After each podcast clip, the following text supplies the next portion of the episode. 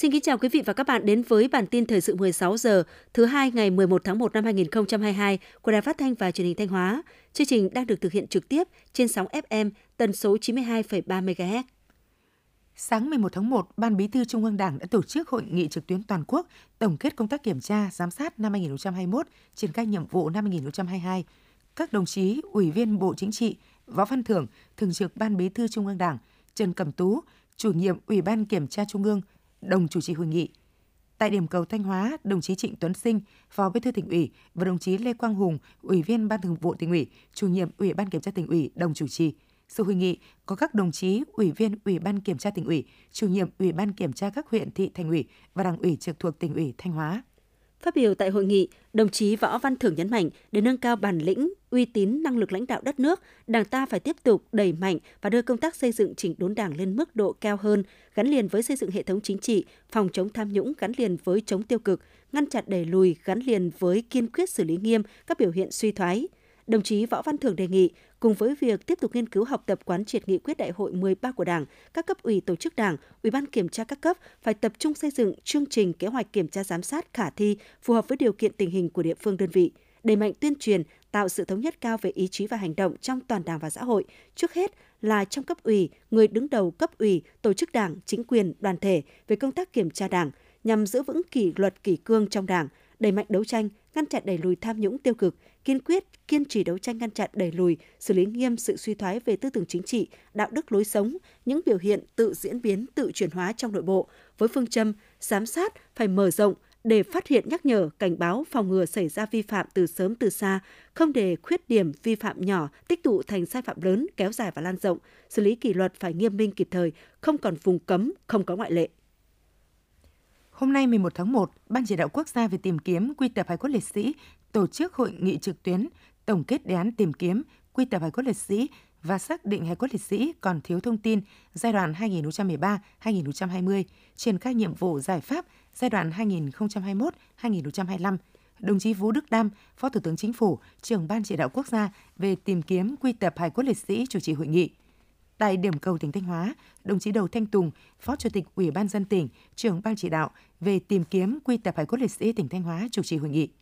Trong giai đoạn 2013-2020, mặc dù có nhiều khó khăn, nhưng với nỗ lực trách nhiệm chính trị cao, công tác tìm kiếm, quy tập và xác định danh tính hải cốt liệt sĩ đạt được nhiều kết quả tích cực. Sau hơn 7 năm triển khai thực hiện đề án, cả nước đã tìm kiếm quy tập được gần 17.000 hài cốt liệt sĩ, trong đó có hơn 8.200 hài cốt liệt sĩ ở trong nước, hơn 2.600 hài cốt liệt sĩ ở Lào, gần 6.200 hài cốt liệt sĩ ở Campuchia tiến hành tiếp nhận hơn 38.000 mẫu hài cốt liệt sĩ và mẫu sinh phẩm thân nhân liệt sĩ, phân tích ADN được 23.355 mẫu, xác định danh tính hài cốt liệt sĩ còn thiếu thông tin được 4.134 trường hợp.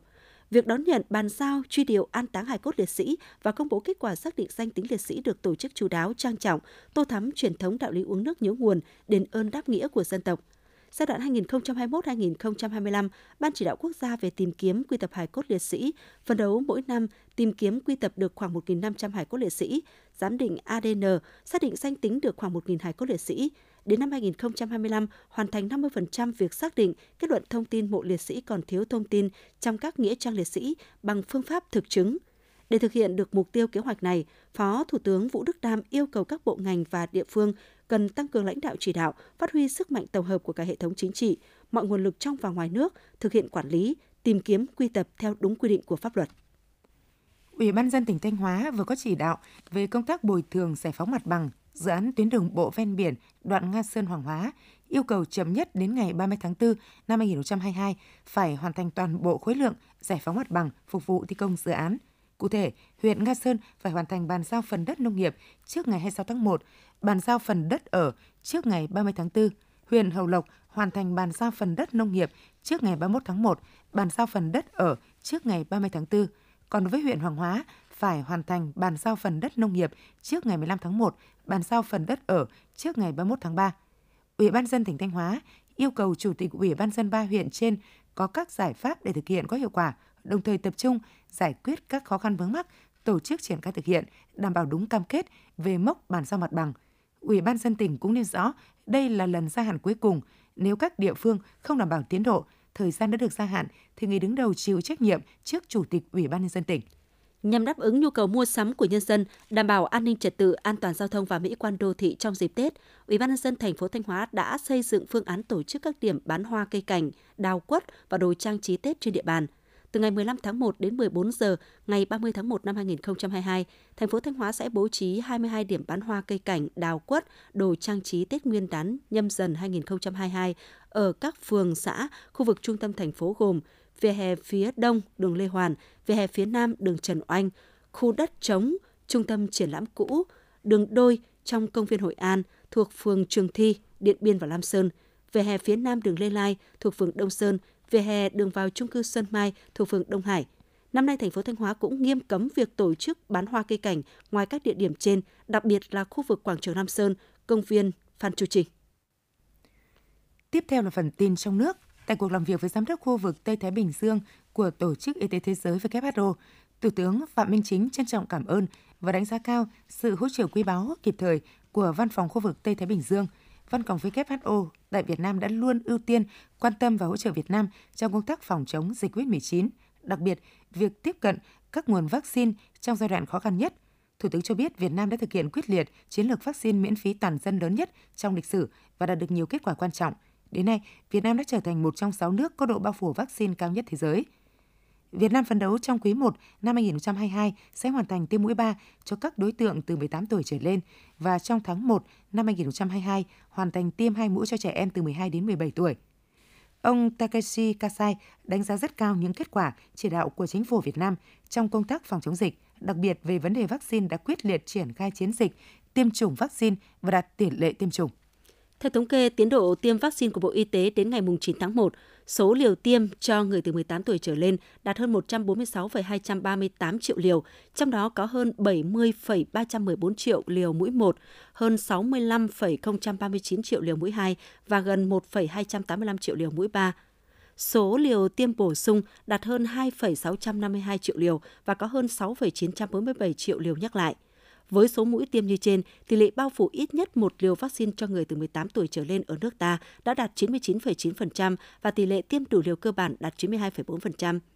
Về tỷ lệ bao phủ đủ liều vaccine cho dân số từ 18 tuổi trở lên, đã có 57 tỉnh thành phố đạt từ 80% trở lên.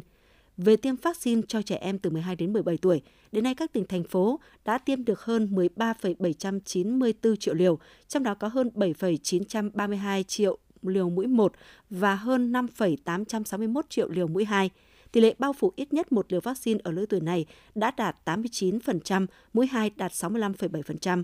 Bộ Y tế cho biết, trong tổng số 206,5 triệu liều vaccine phòng COVID-19 đã tiếp nhận, Bộ Y tế đã phân bổ 116 đợt với 185 triệu liều, còn khoảng 21,5 triệu liều mới tiếp nhận đang tiến hành các thủ tục để kiểm định chất lượng để đưa ra sử dụng.